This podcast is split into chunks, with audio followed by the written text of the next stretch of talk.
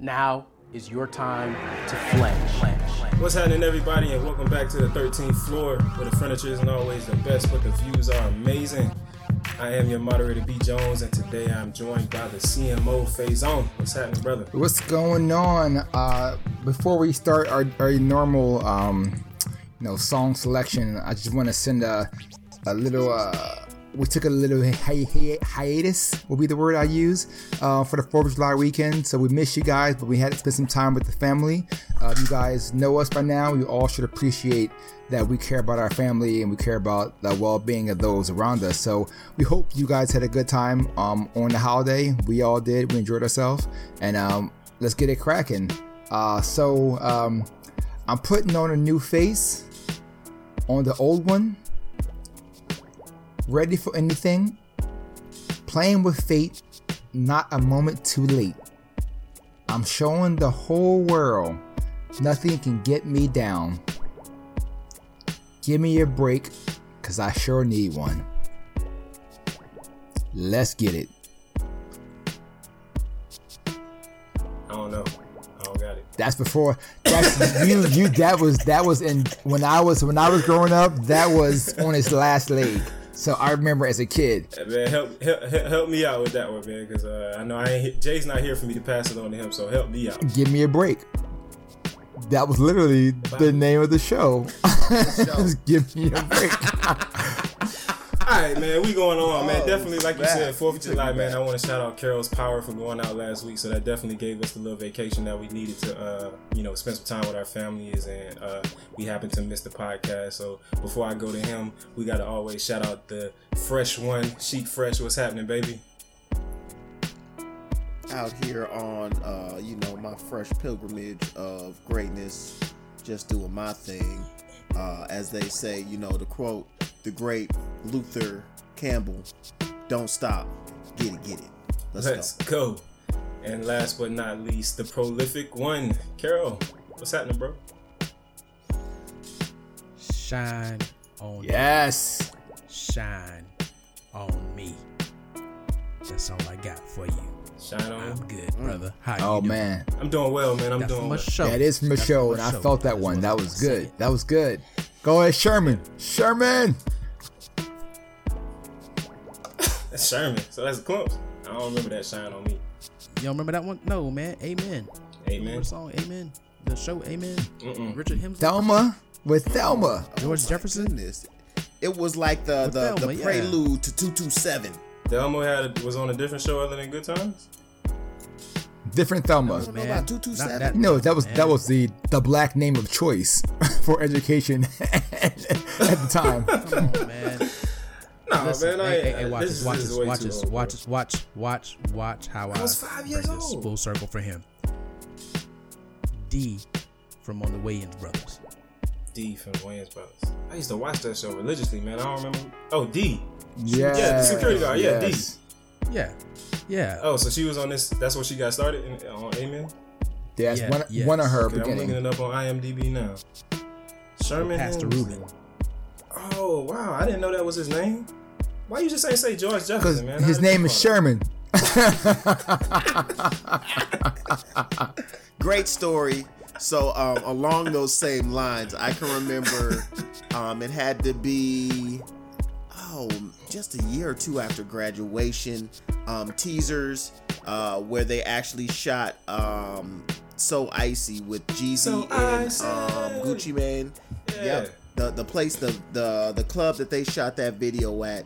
I remember one night coming out of the club, and there was Emmanuel Lewis, who we all know is Webster, and I am, extremely lit. Just had a great night walking with my friends, and I see Mr. Lewis, but all I know in my head is Webster. So I'm screaming, Webster.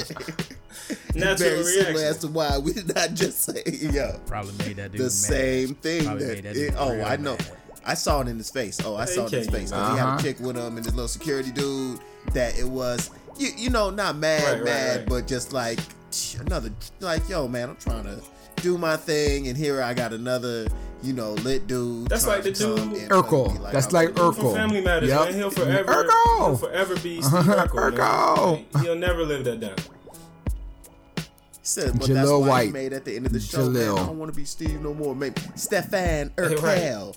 You know, I want to get that player status. Hey, listen, so Emmanuel Lewis must have frequented the clubs in Miami, because I remember going to a club that our boy Jay Fingers used to promote. Shout out to Jay Fingers. And Emmanuel Lewis came up in there while I was there, and that was Teasers. Was that was I there? That was we at the same place. And the circle is complete. Yes, that was Teasers. Oh, because that's back when Headliners had it. Yep. Yep. That's back when it was, yeah, like when they got to bump Jamie Foxx. We saw all types of people out there. Yeah. Absolutely. I didn't realize we were both in the same place. Normally when you guys are having fun, I'm not there. That's the story of my life. But seriously, I miss everything. Everything. That is truth.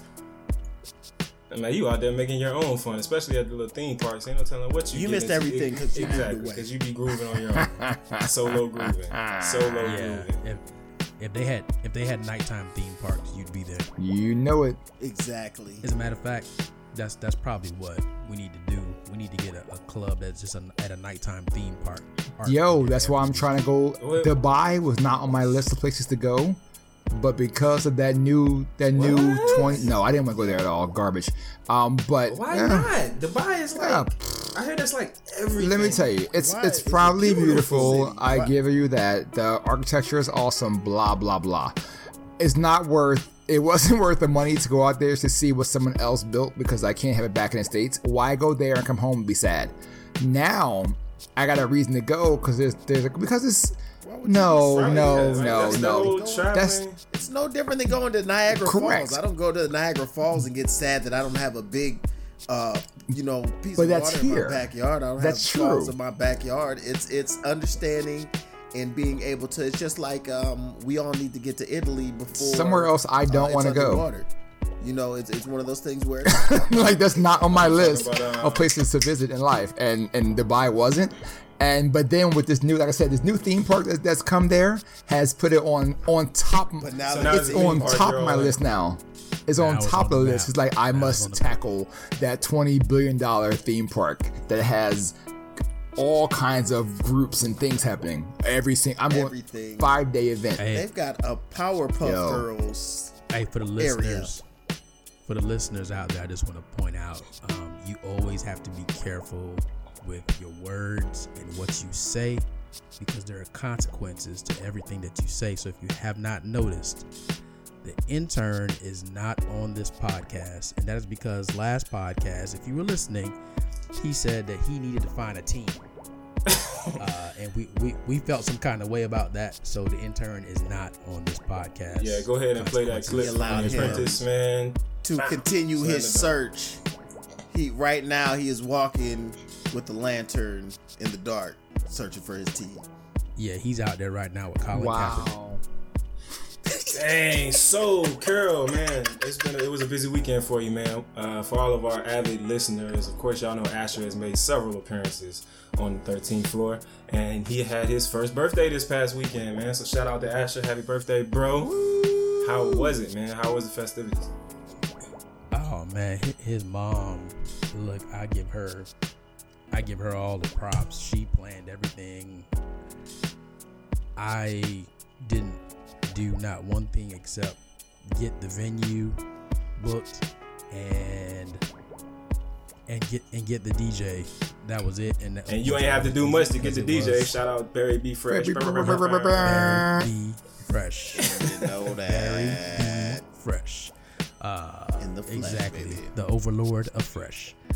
Was in the building, did a great job with all the kids, kept the kids entertained.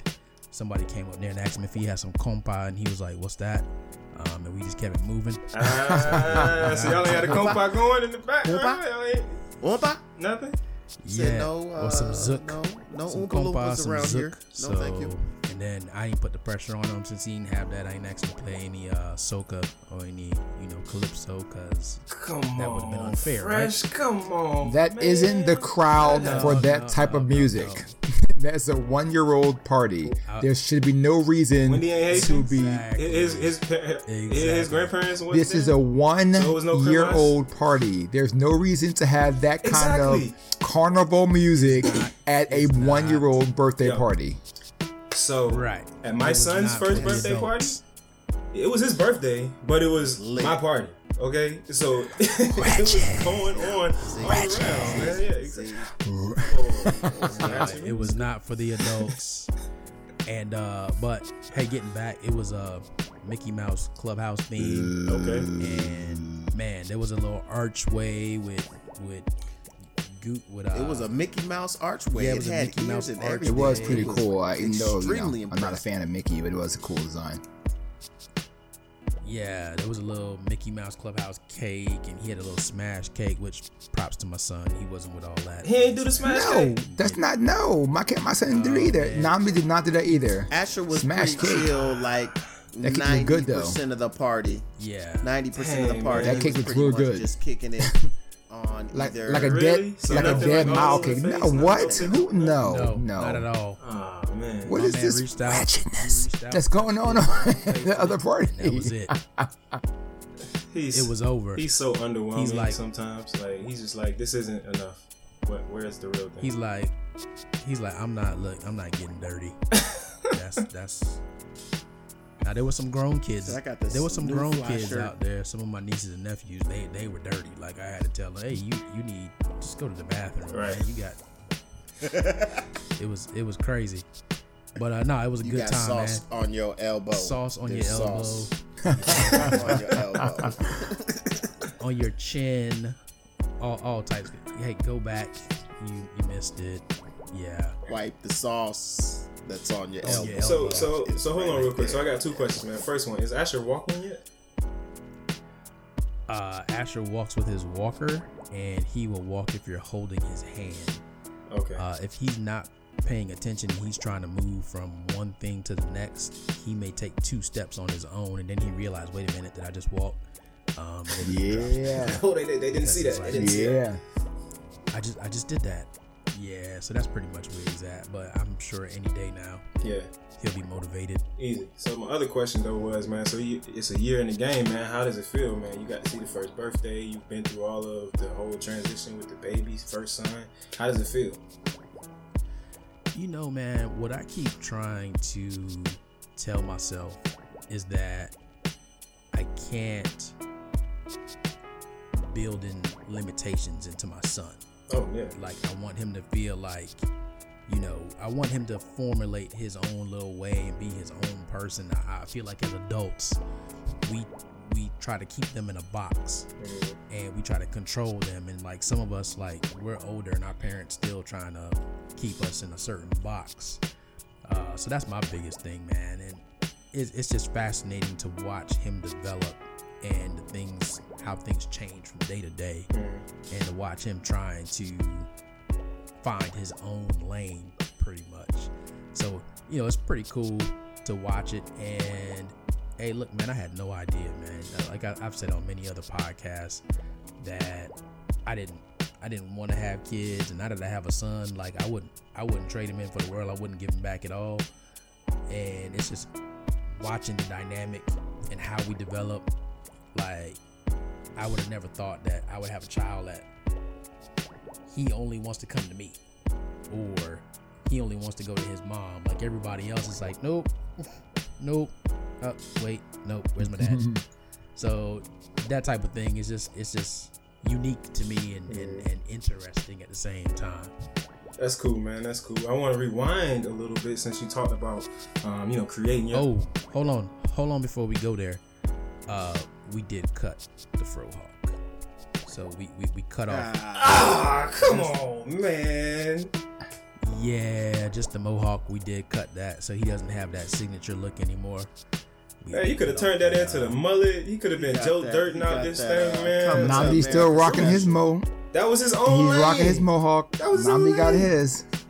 That was his own lane. We cut that. We're waiting until, you know, his hairline grows a little bit more before we actually do something with it, though. But it was just like Coming to America. My man sat down there for like 30 seconds, and my man was like, "All right, That'd be $8. Cool, man. So yeah, like I was saying, man, we want to rewind a little bit since you talked about creating your own lane. Past weekend, before Asher's birthday, you were up in Detroit, man. First of all, did you realize how cold it was in the D? Listen, I got, and it's funny because Faison and I missed each other by hours, literally, in the airport. Like, he took off, and then I landed like an hour and a half later in Detroit. And it looked like the suburbs to me. I told you Detroit is not as bad. I've been to Detroit, man. It's not. No, dog. Like, I don't know what part of Detroit y'all were at, man. It looks like an industrial city. It was an industrial city at one point in time, and everything was bad. Now, it ain't as bad as Baltimore, where you got the border. You know what? Baltimore looks worse than Detroit. And I've been to the bad part of Detroit, and Baltimore tops it by far. Yeah. And I mean, Baltimore is probably the worst that I've seen. Like, I rank Baltimore above Liberty City. Oh yeah, it's absolutely. And Liberty City, like, has a lot of boarded up places. Yeah, but Baltimore, like when you saw The Wire, I was about to say the same thing. Where they had the what was that? What was that little section that they had? We call it Hamsterdam. Yeah, Hamsterdam. Can I say something? Exactly. I've never seen The Wire. Looks like that. Oh my God. Yep. What? Was that during the same time as? Man, that show's so good. I'm actually. I would love to watch it again. I would love to, but is that during the same time as Sex and the City? I asked you a question. At the same time as Sex and the City. Please don't damage it. It was on the same network, so they would. No guy would know. I would know the answer to that question. When Sex and the City was. No, it's okay. Sex and the City. Carrie was Emma, Alyssa, and Samantha. I'm just saying. I never saw it. I didn't live that lifestyle, so it wasn't appealing to me. So it was fine. So what you saying, bro? I'm not saying either one of you did either, but I'm just saying I didn't watch The Wire. I should want to put it out there. I watched and owned the DVDs. Stop. Keep that in. I'm a realist. Keep that in. Keep that in here. I have no shame. No shame. No. Hold on, Brett. Hold on. Faison, question. So you said you didn't live the lifestyle of The Wire. So you lived the lifestyle of Sex and the City? I was kind of spoiled, so I would say, yeah, I was able to go out shopping and go out and enjoy life. I wasn't a 40-year-old woman, but I enjoyed my life. Yeah, I would say that I had a great time. Hashtag. What? Hashtag. But anyway. Listen, I enjoyed seasons 1 through 6.5 or whatever it was. I enjoyed that. I think I watched it in college. I'm not sure when it was on, but it was a great series. The movies was trash, but the series is awesome. So, Team Samantha, there it is. So, did you go to the movie? I did by myself. Movie? Sure did. That's interesting. And by yourself. Wow. It is what it is. That's a whole nother. I also seen the Lego Store by myself. I've seen. It doesn't matter. Like it's something that I. Bro, first of all, I want to see. I saw Up by myself. Man. Like, you breaking so many man laws right now. It's not. I didn't see that movie. I didn't see it. Didn't want to. Had no desire. She was all in for Sex and the City. Congratulations. It was good. All right, listen, man. You need to go watch. You need to. I do. I need to watch The Wire. I need to watch. What's this thing on now? Power. I gotta watch that. In the meantime, I'm watching. No, never seen it. But in the meantime, I'm watching Queen Sugar. Pretty good show. Yeah, I know. You're extremely random. I know, but anything with gore, I'm in it. Any horror movie, I'm there. First day. Just the title of that show alone is kind of why I'm hesitant to watch it. I've heard it's a great show. Things, but Queen Sugar, great show. Like I don't know what it's about yet, and we don't really got to get into it. I'll give you a 5-second clip. Queen Sugar is about a sugar mill, and she's a queen. She's running it. That's it. Queen Sugar. Game over. On to the next topic. I'll pass it on. Pretty much. So there's no drag queen stuff. There's no nothing. It's really about the struggles of owning a sugar mill in the South. I got you. I'm gonna have to check that out. I add it to the watch list. So, Curl, back to Detroit, man. You was telling us about your experience up there and with the Game Changers and creating your own lane. I did want to find Axel Foley, but that didn't. Hey, Faison, look, we need to send a letter to Eddie Murphy because I think we reference Eddie Murphy. I think we have somehow. Yeah, he's the man. It's only he has shaped the culture. He shaped our The man, he needs to be a sponsor. Like he needs to be. We'll have to see. I don't know what Eddie's doing these days. You know, I haven't heard. Eddie hasn't been in the news in a while. That's probably he's probably producing background writing and stuff. People, he's making money somehow. I'm sure he is. I'm sure he is. He's got money to burn. He just made a reggae album. What was that, last year or year before? Did he really? Wow. Yeah. I still remember Wise Eye, where you told a hilarious story about going to an Eddie Murphy party on, I think Noisy has started doing these like bootleg versions of like the Charlie Murphy stories with other celebrities. Really? We're just telling, you know, crazy stories from their past. I saw one that was good with Prince Marky D talking about going to an Eddie Murphy party. Oh, I saw that one. Then I saw one. Yep. And then I saw one that was good about Ice-T going. Well, his thing back in the day was doing butt naked stunts. Like his thing he'd get his homeboys to do. Wow. Butt naked stunts at like random. He was like, I was at a Bell Bib DeVoe party and the party was whack, and so I bet my dude $500 that he wouldn't go and get butt naked, walk through the whole party, go to the middle of the dance floor and start break dancing and stuff like that, which really threw me off because I'm like, man, I've never been a yo bro, go get naked. We had friends crazy. We had friends do that. Type of guy. We all have a friend in common that would have just done it. Oh. You didn't have to ask. Hey, I'm going to get naked right now. Why? Right. Like the reaction was more so of, wait, what is going on right now? Hey, what are you doing? Why is this happening? Why is this happening right now? The funny thing is, right now, Brett has no clue. No, Brett knows exactly. I know exactly who you're talking about and at what instance it happened. I've heard that story several times, and it wasn't just at that venue that it used to happen at. But we'll leave Skeletor alone, man. We're gonna kick it back to Carol, so you know what I'm saying. Wow, I'm mad you said a name. You dropped a name. That's funny. Hey, man, it's all in fun, man. What Hov said, we'll get into 444, but what he said something about nobody being able to tell you something you don't already know, something like that. Hey, so real talk. I'll help you, man, transition back to me in Lansing, Michigan. So as we told the people, I was going up there for the ETA. As everybody knows, I'm in the Game Changers, P7D Game Changers speaker training, and there's 30 of us, and we went up there and we had a phenomenal time. It was 2 days that we were there. We were there quarterly pretty much, and it was the first time that everybody got to tell their story. So it was like everybody had 10 minutes and it was spread over the course of 2 days. But let me tell you, there were no two people out of the 30 that had the same story, and some of these folks' stories were just amazing. Like, you have no idea what people have gone through just by looking at them, and for them to get up there and share, and you had to do it as if you were doing it for your target audience, and for everybody to go up there and act like we were their target audience and deliver at a very high level.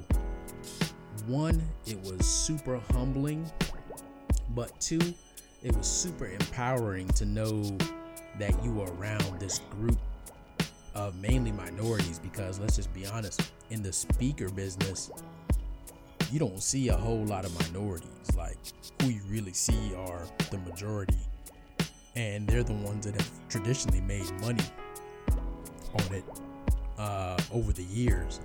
So E.T. he's probably the biggest, I would say, black male that has been in it ever. You have Les Brown, but I think at this point, forgive me Les if you're listening, but I think at this point, E.T. is probably more recognized right now.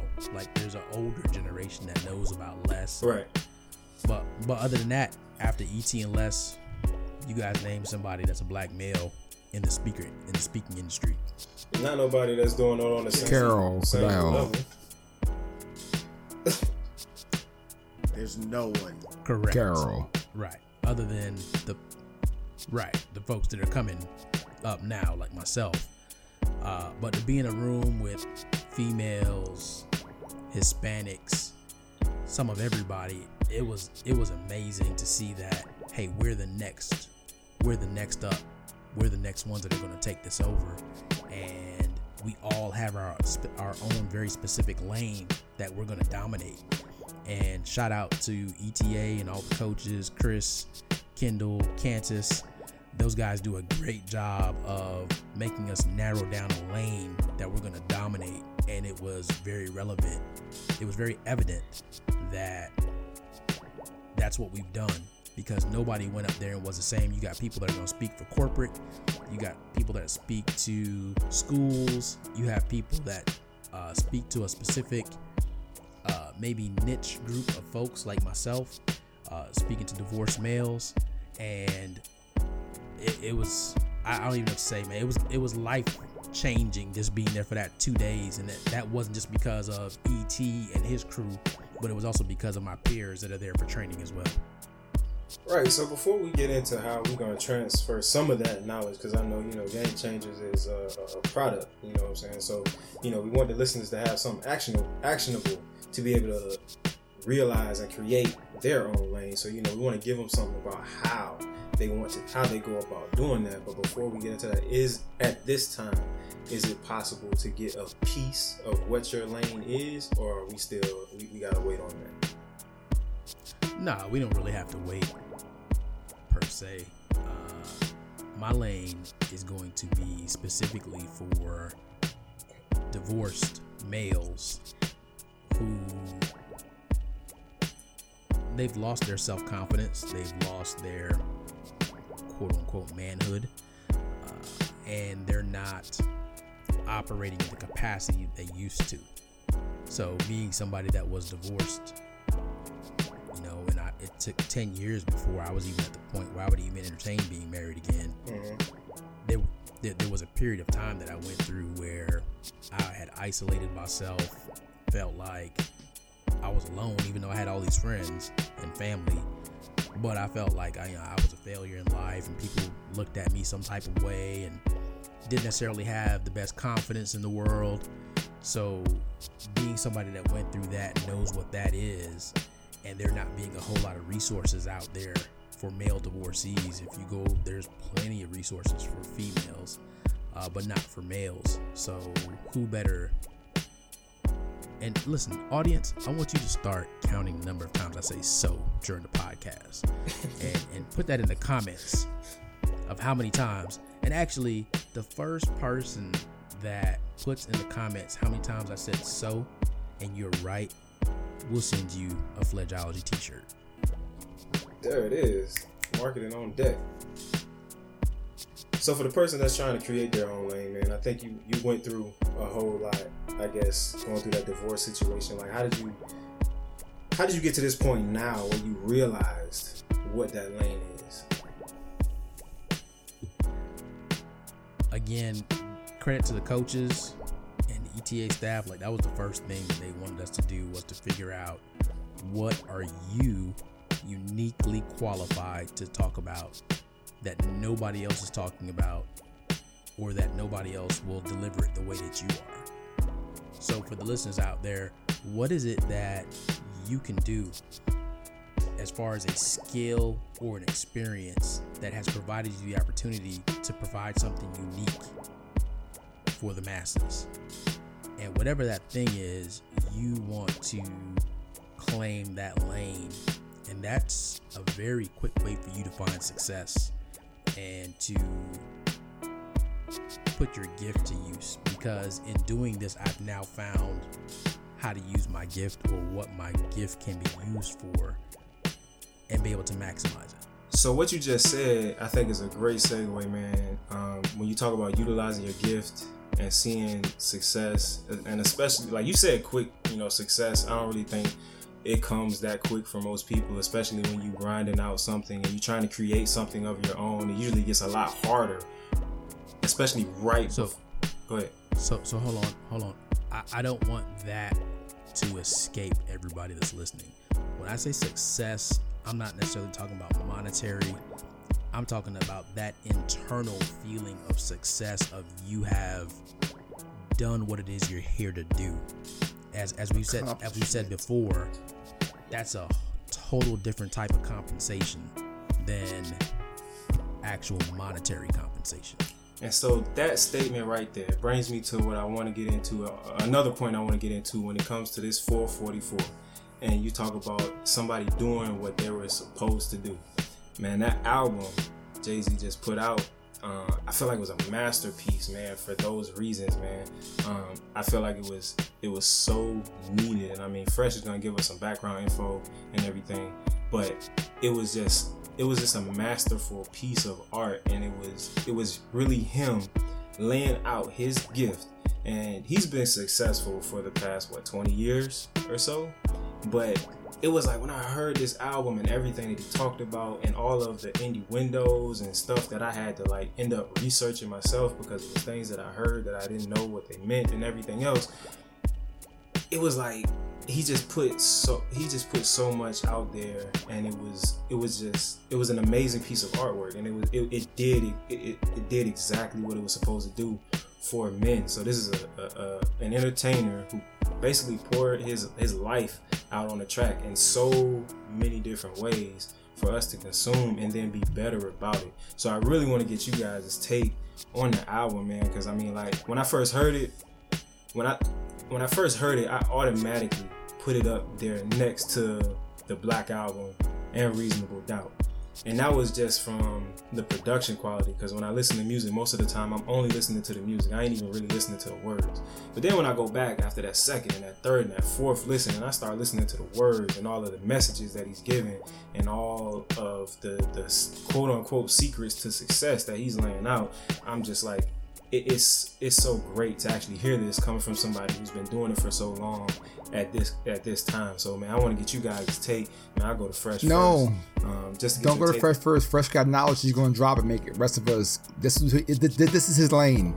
He should not go first. That's like asking K to speak and then go, all right, and next I'll have Art go behind him. No, I do not want to follow that.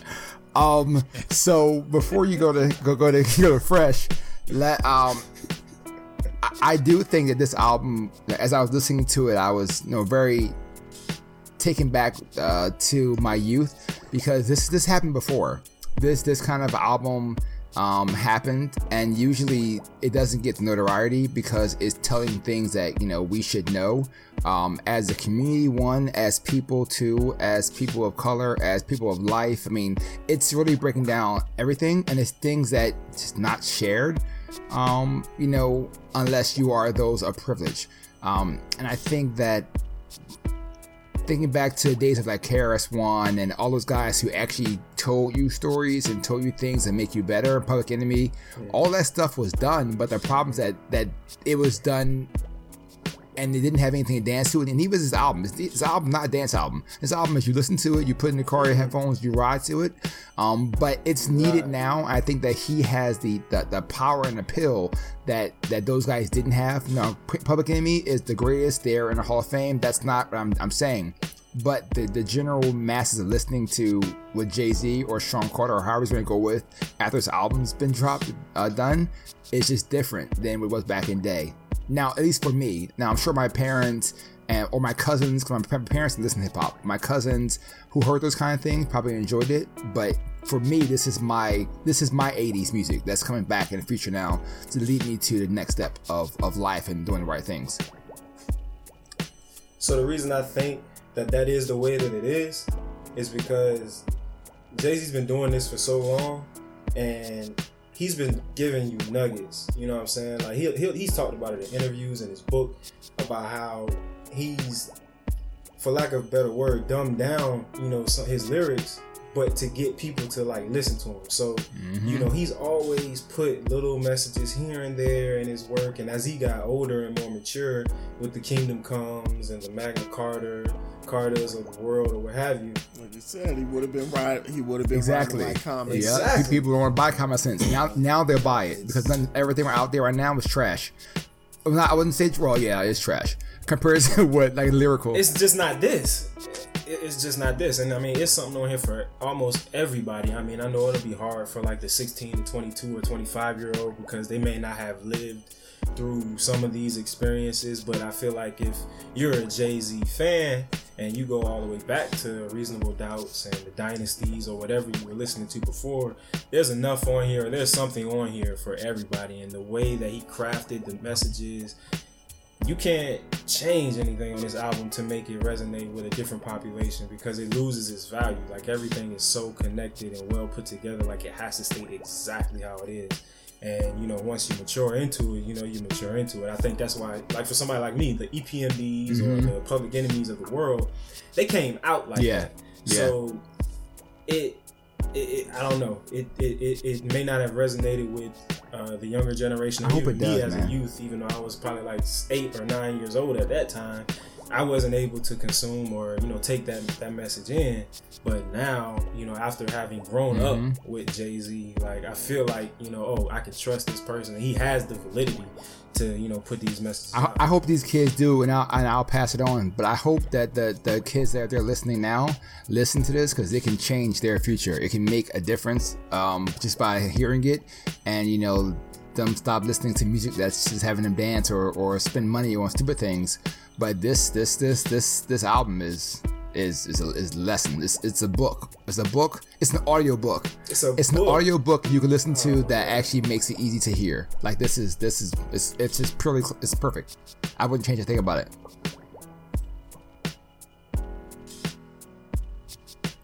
I just think what we're looking at with Jay-Z and 444 is not really just about the things he went through recently. Nope.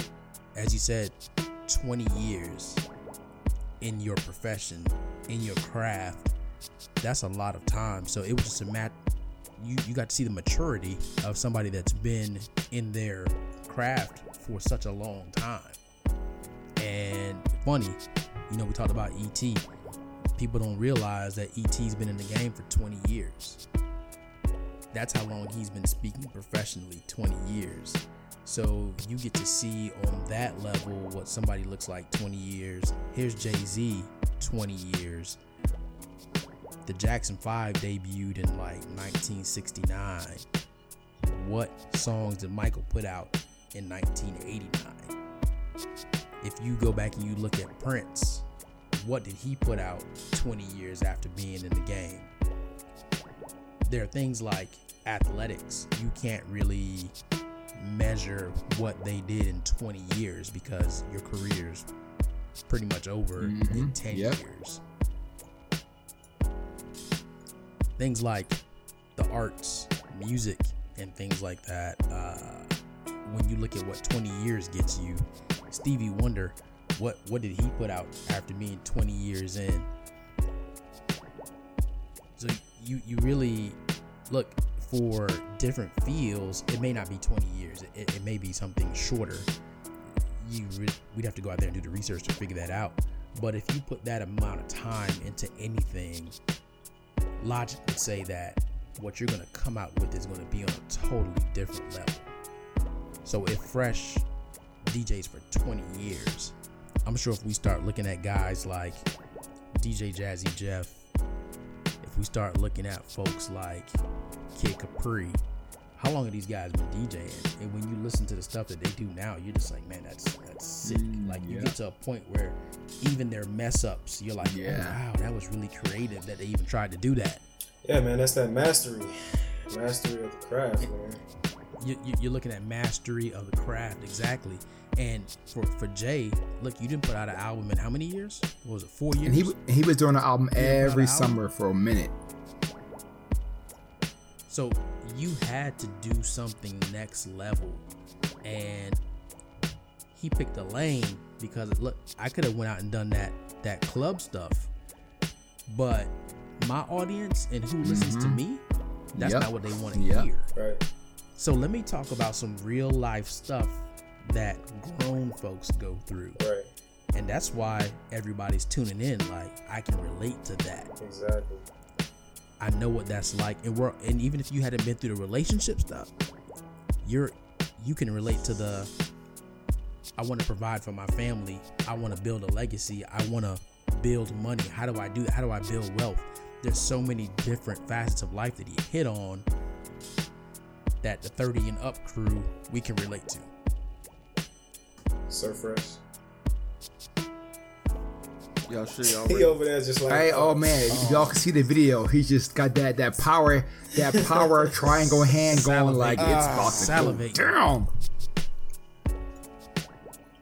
At 23 years old, this man made me question whether or not it was okay for me to wear a jersey in public. This man has repeatedly been able to take the bar. You know, hip-hop is a young man's sport. It's like the NBA, you know, everybody said it's a young man's sport. And he has been able to consistently say, hey, 30's the new 20, 40's the new 30, and be able to, you know, show the different levels. This album was a grown man's album. It was a grown folks hip hop album, which is something that really hasn't been made ever. Like, as far as like, he is speaking on topics that resonate with people across cultures and are very, you know, he's showing a lot of vulnerability. He's showing a lot of, you know, self-reflection.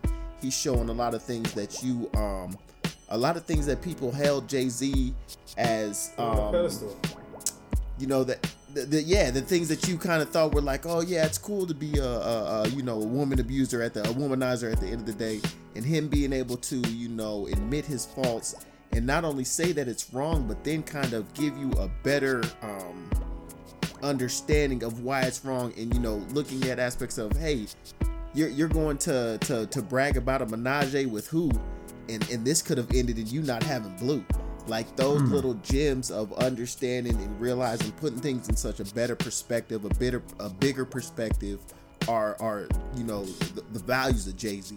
But the album being created the way that it was, that he literally pretty much woke up at 4:44 one morning and had that song like pretty much just threw up out of his body, and that was the nucleus of this album, because he woke up at that moment and had, you know, that 444 song just came out, and from there it just sparked everything. And it's the last album that he did. In this album, both immediately as soon as they dropped, they were platinum albums. They had to give them the week of courtesy to be able to be officially labeled that way, but it's the understanding of he's a businessman. He's not a businessman. You know, he literally is not only changing the way hip-hop music is being received and accepted, but more importantly, he's changing the way and making it a more diverse platform and opportunity for, you know, not just hip-hop but music in general to be accessed, utilized, and distributed to the public and to the masses. And so it's always refreshing to see somebody who comes from such humble beginnings be able to take it to such a high level, but to be someone who still stays genuine. Jay, you still see Jay in a black t-shirt and some cool jeans and some Jordans, in a New York hat, and he's not, you know, flipped to, just because he's pretty much a billionaire, he has not flipped to, you know, all I do is wear suits and I don't, you know, understand or relate to being able to enjoy, you know, hip-hop culture, and that I don't understand and can't be able to relate to the Migos and to Future, and to, you know, understand and see their value in what they provide to hip-hop, and be able to not be that hard-headed adult who tries to, oh man, you young kids don't know nothing about nothing, and doesn't understand that, hey, there were adults saying the same thing about reasonable doubt when it came out. Get on all of that. And so it's just refreshing. It's awesome, not just from the musical standpoint of saying, hey, I am a, you know, nearly 40-year-old male who, you know, grew up, was raised, and loves hip-hop, to be able to have an album that in this moment in time encapsulate and expresses a lot of the things that I feel, and helps you, you know, you can still head nod, but you still feel like, you know, we've all said, you're getting gems. It really has changed the landscape and understanding of what is available and what you can do with hip-hop, and that, you know, it's not about partying, guns, you know, womanizing and everything else. Like, how much knowledge and what he dropped in that album, and in the different ways, a song like The Story of OJ is just right. Wow. Yeah. It's crazy. Like it was such a first listening to it and then getting the opportunity to see the video. Oh, I didn't see the video. I didn't see it yet. Genius it was, in that it took you back to that old feel. You have to go and watch it's using that blackface exploitation, you know, back in the day cartoon style, and it is just it's so eye-opening, and so it's just so shocking, but then refreshing at the same time.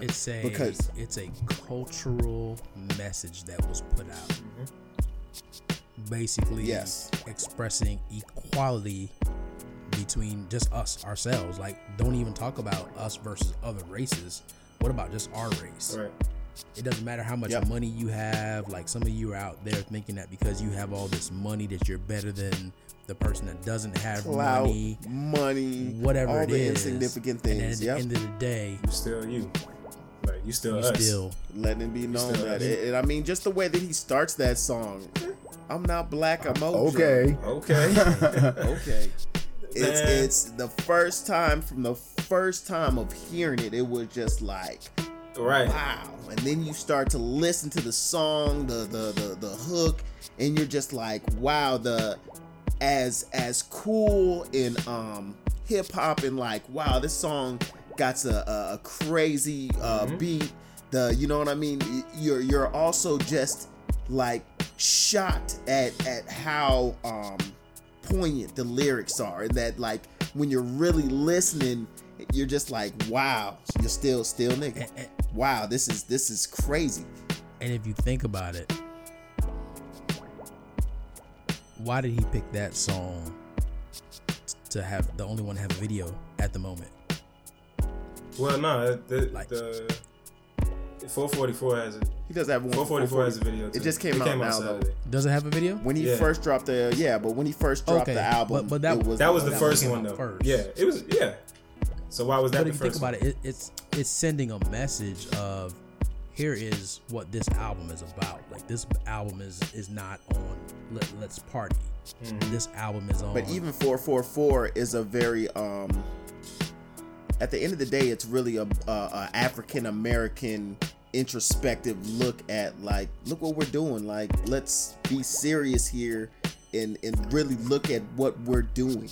We need to think about doing better. We need to figure out ways to do better. I think one of the most shocking things to me is hearing, you know, Future, 50 Cent, you know, other artists who are trying to act like, oh, why is he trying to drop this intelligent rap? Or why is he, you know, I'm gonna keep holding Money Stacks up to my ear and all of this other stuff. That it essentially breaks my heart that it does, dog. How to finally have somebody who is as poignant a figure as Jay-Z is, but then also be able to do what he does in the, like, Jay-Z didn't have to drop this album.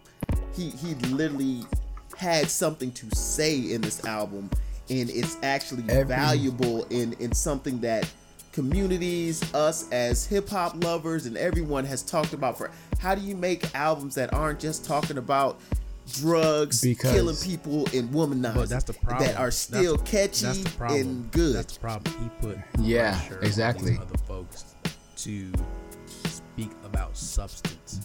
Can you? That's what happens. I mean, every single time there's a leader, there's people who are going to say, well, why he's doing that, or why is that happening, or why isn't he following the mold? It's just a part of the process, from presidents on down to activists on down to just general people in a workforce. There's people who are going to challenge the system and tell you what you need to hear, and then people are like, nah, I want to stay doing this because this is what I'm used to. Well, 50 just does it. 50 does it. I would say, man, just to jump in on that one. 50, yeah. Like, first of all, 50 Cent, like, everybody know he's an attention whore.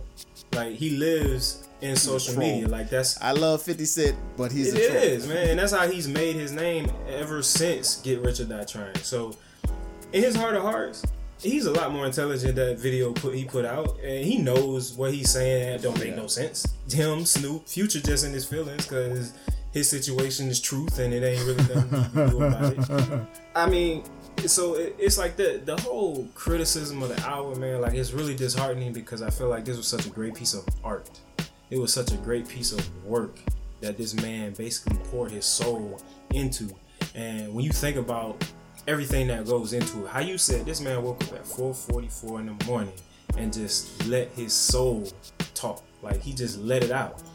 Everything he put on, like, his gift comes so naturally, and it comes from a presence that is much higher than him, and that's why he's so great and so successful at it, man. I think when we as people get to that place where we can realize that gift, from wherever it comes from, is just, it's bigger than you. And so when it comes out of you in a manner, it's going to come out of you in a way that's so much bigger than you. So that's, I mean, I feel like that's why the album, was. It's 444, the song one where he dropped that he wish he would by Belvedere when Puff had to rock. That's Family Feud. Okay, cool. Still another gem that important. 444 is more the introspective one, talking about like relationship with Bay and how it. He wasn't ready. And she even was ready before him. And even on that one, man, it's like he said Bay B. I don't want the Hive coming after. Nah, us. We definitely don't want no parts of the Hive, man. Y'all got it. They will come. I apologize, B. Please don't. Yes, but and then everything else in the album. So if you watch the if you have Tidal and you watch the footnotes to some of the stuff, he got the footnotes out for 444.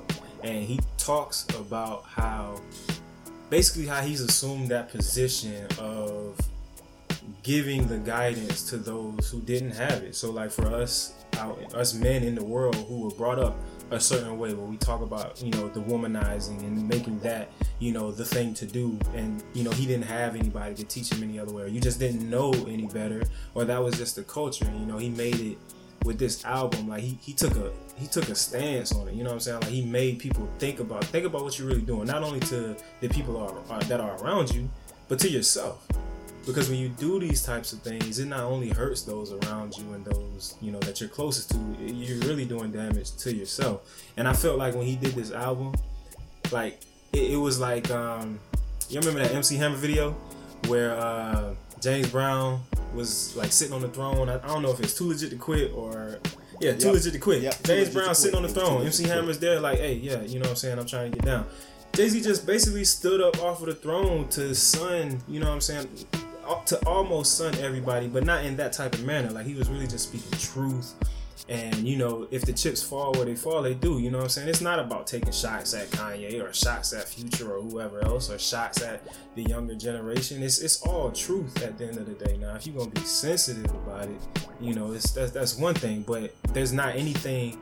there's no real criticism of this album, I don't feel like. And so everything else is just noise or hate, man. Like, you can't... There's nothing bad you can say about this thing. But it's the new marketing tactic of where I have to create some type of controversy for people to listen to my stuff, right? Because now they want to see if I'm going to come at Jay, which, okay, come at Jay. I'm about to say, I really don't. Jay's not. I don't. Not anymore. Jay's concerned with any of these guys, and that's something that we need to take away as our listeners. Stop being concerned about what other people have to say about what you're doing. Exactly. Yeah. I think, Kay, and you're about to drop some crazy gems, so you guys should all listen up to what you're about to say, and you know, whatever you're doing in the background, just stop and hear that. But I think Jay dropped this way back in day when he said, I'm old enough. I'm too old to say, I think he said, I'm old enough not to need tint on my windows, but old enough to know, like, I don't remember what it was, but that was the first gem way back then that he's growing up, he's becoming a man, and that he's not into some kid stuff anymore. I gotta find our quote. We'll put it in the bottom of the actual lyrics for you guys. The bottom of the footnotes. Yeah, go ahead and we'll find that and put that out. But a lot of us we want instant gratification for the things that we do. And Brett said it earlier, your gift is not really about you, it's about the people that it will impact. Don't worry about what's going to happen when you execute. You execute selflessly and without looking for gratification, and I guarantee you the gratification will come. Absolutely. It may not come at the moment that you think it's going to happen, but it will ultimately happen eventually. And when you get to the point where you just stop looking for it, that's when it comes. But when you want that instant, as they say, the quote-unquote millennials want instant gratification these days, I think that was always there. It's just something that's highlighted by them because of technology, and you see it. But as a people, we always want to know that we did well. So even when I was in Lansing, after I went, I had to wait to get my feedback, and it was tearing me up because I wanted to know right now, how did I do? How did I do? Stop worrying about how you did. Go out there and do the best that you can do. And once you've done that, just let the rest of the stuff happen on its own. Yeah, man. Let that $200 million contract come on its own. You know, that 228 for 4 years come on its own. Well, I was gonna say I have a great bunch of facts. Blockbuster refused to buy Netflix. Netflix was literally laughed out of the meeting. For $50 million, Netflix is now worth $64.7 billion. And where's Blockbuster at? MySpace rejected Facebook's original purchase price. Facebook is now worth $439 billion. When's the last time you went to your MySpace page? Ross Perot refused to buy into Microsoft for $60 million. Microsoft is now worth $507 billion. And when's the last time you heard of Ross Perot? George Bell, the CEO of Excite, refused to buy Google for $750,000. Wow. Google is now worth $641 billion. When's the last time you heard of Excite? What does it mean? You know, keep going. There are going to be times, you know, when you are trying to get somebody to buy in and believe your value or worth. Don't get stopped by their lack of belief. Understand that you are on a greater path and there's more opportunity that's out there. And just because it is a no, one no is actually a yes to another question. Listen, I'm geeked right now just because this is exactly kind of what the experience was about. Kind of what the experience was about in Lansing is that don't worry about everybody else and don't look for the gratification. Like, if it takes somebody else to validate you, then do you really believe it yourself? Right. So keep your... Everybody talks about, oh, I'm on the grind. Do you really know what grind means? Grind means that you are going and you're continually putting in work, not worried about what's coming out of that work. And not to say that you don't care, but it's, if you're on the grind, that means you're consumed with the work and getting it done and doing it to the best of your ability, and you just keep going. It doesn't take somebody else to let me know that I'm a good speaker. I'm not worried about that. I'm more so worried about what information am I delivering? Who am I impacting with the message that I'm giving? That's what I'm really worried about. And if one or two people benefit from it, I've done my job. I've used my gift for the positive, because I guarantee you all, it's a lot easier for me. I could probably have a criminal empire right now because I could go out there and find a bunch of mindless people that will look at me and I can say some words to them that will inspire them to go do things in the wrong. and I could benefit from it. You could either have a criminal empire or you could start a new religion. Mm-hmm. Or a new religion. Easily. And I would have mindless followers and I could find wealth, but that's not what I'm here for. I'm here to create wealth within individuals that they feel proud of. And that's why I want to talk to male divorcees, because they're broken. Like, you're just out there in pieces, literally. And I feel like I can use my experience and talk to them about how I got back to being whole and being able to positively contribute to my own life again. And that's what I want to do for these other guys, because it's just something that there's a need for it. And why not use my gift to help them with that? But Brett, you were about to hit on $228 million for 4 years. I definitely want to talk about that. Man, listen, I don't know how they paid James Harden that much money, man. That is crazy between that contract. I'll tell you how. Because he's dominating his lane. My lane is I'm a scorer. I'm not worried about defense. You're going to pay me money to score points in the basket. Yeah. They definitely probably number 2 in the West, maybe 3 in the West now. They did have picked up Chris Paul, but I still don't see how that's going to work. But $228 million over 4 years? Then he got the Adidas contract. Hey, just so y'all... He worth $1 billion? $1 billion? Half a billion, just so y'all understand. That's 228 over 4 years. That's $57 million each year.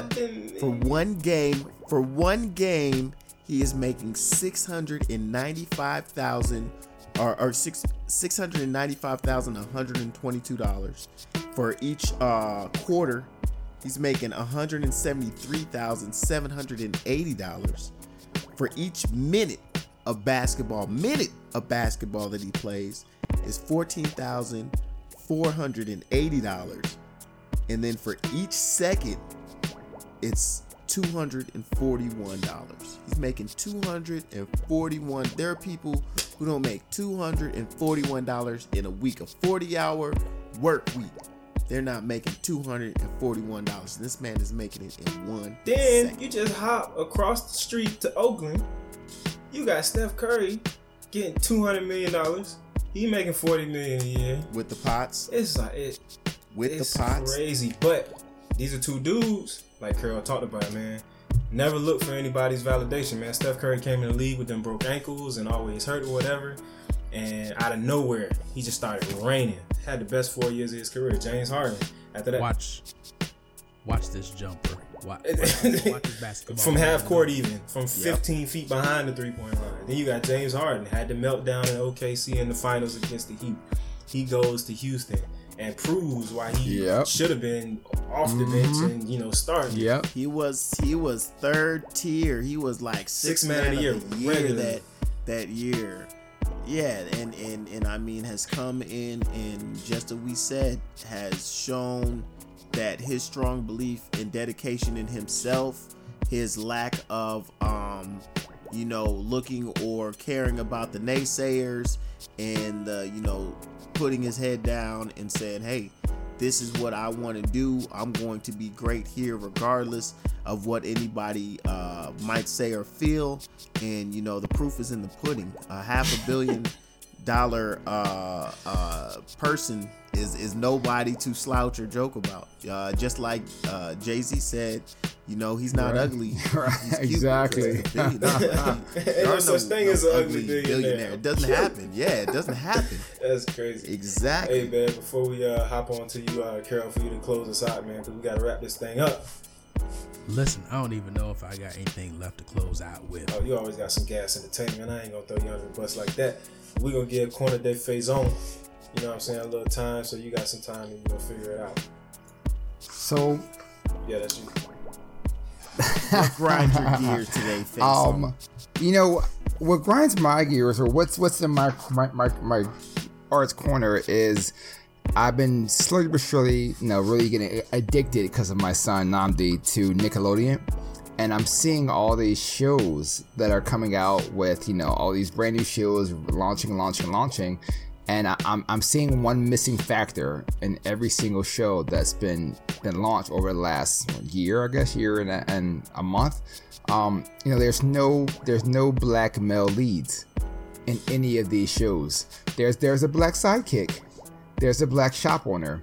There's even the black woman or girl who's a princess. But there is nothing for him to look at and say, hey, I can be a lead on that, or I can be the main character. And it's just, the more I watch these shows, I'm trying to find that for him. And it's just kind of interesting to me because that's just not happening. So I kind of feel like I need to like create one and then pitch it out to one of these shows, because that's what's missing. It's like there's nothing for him to say, that's me.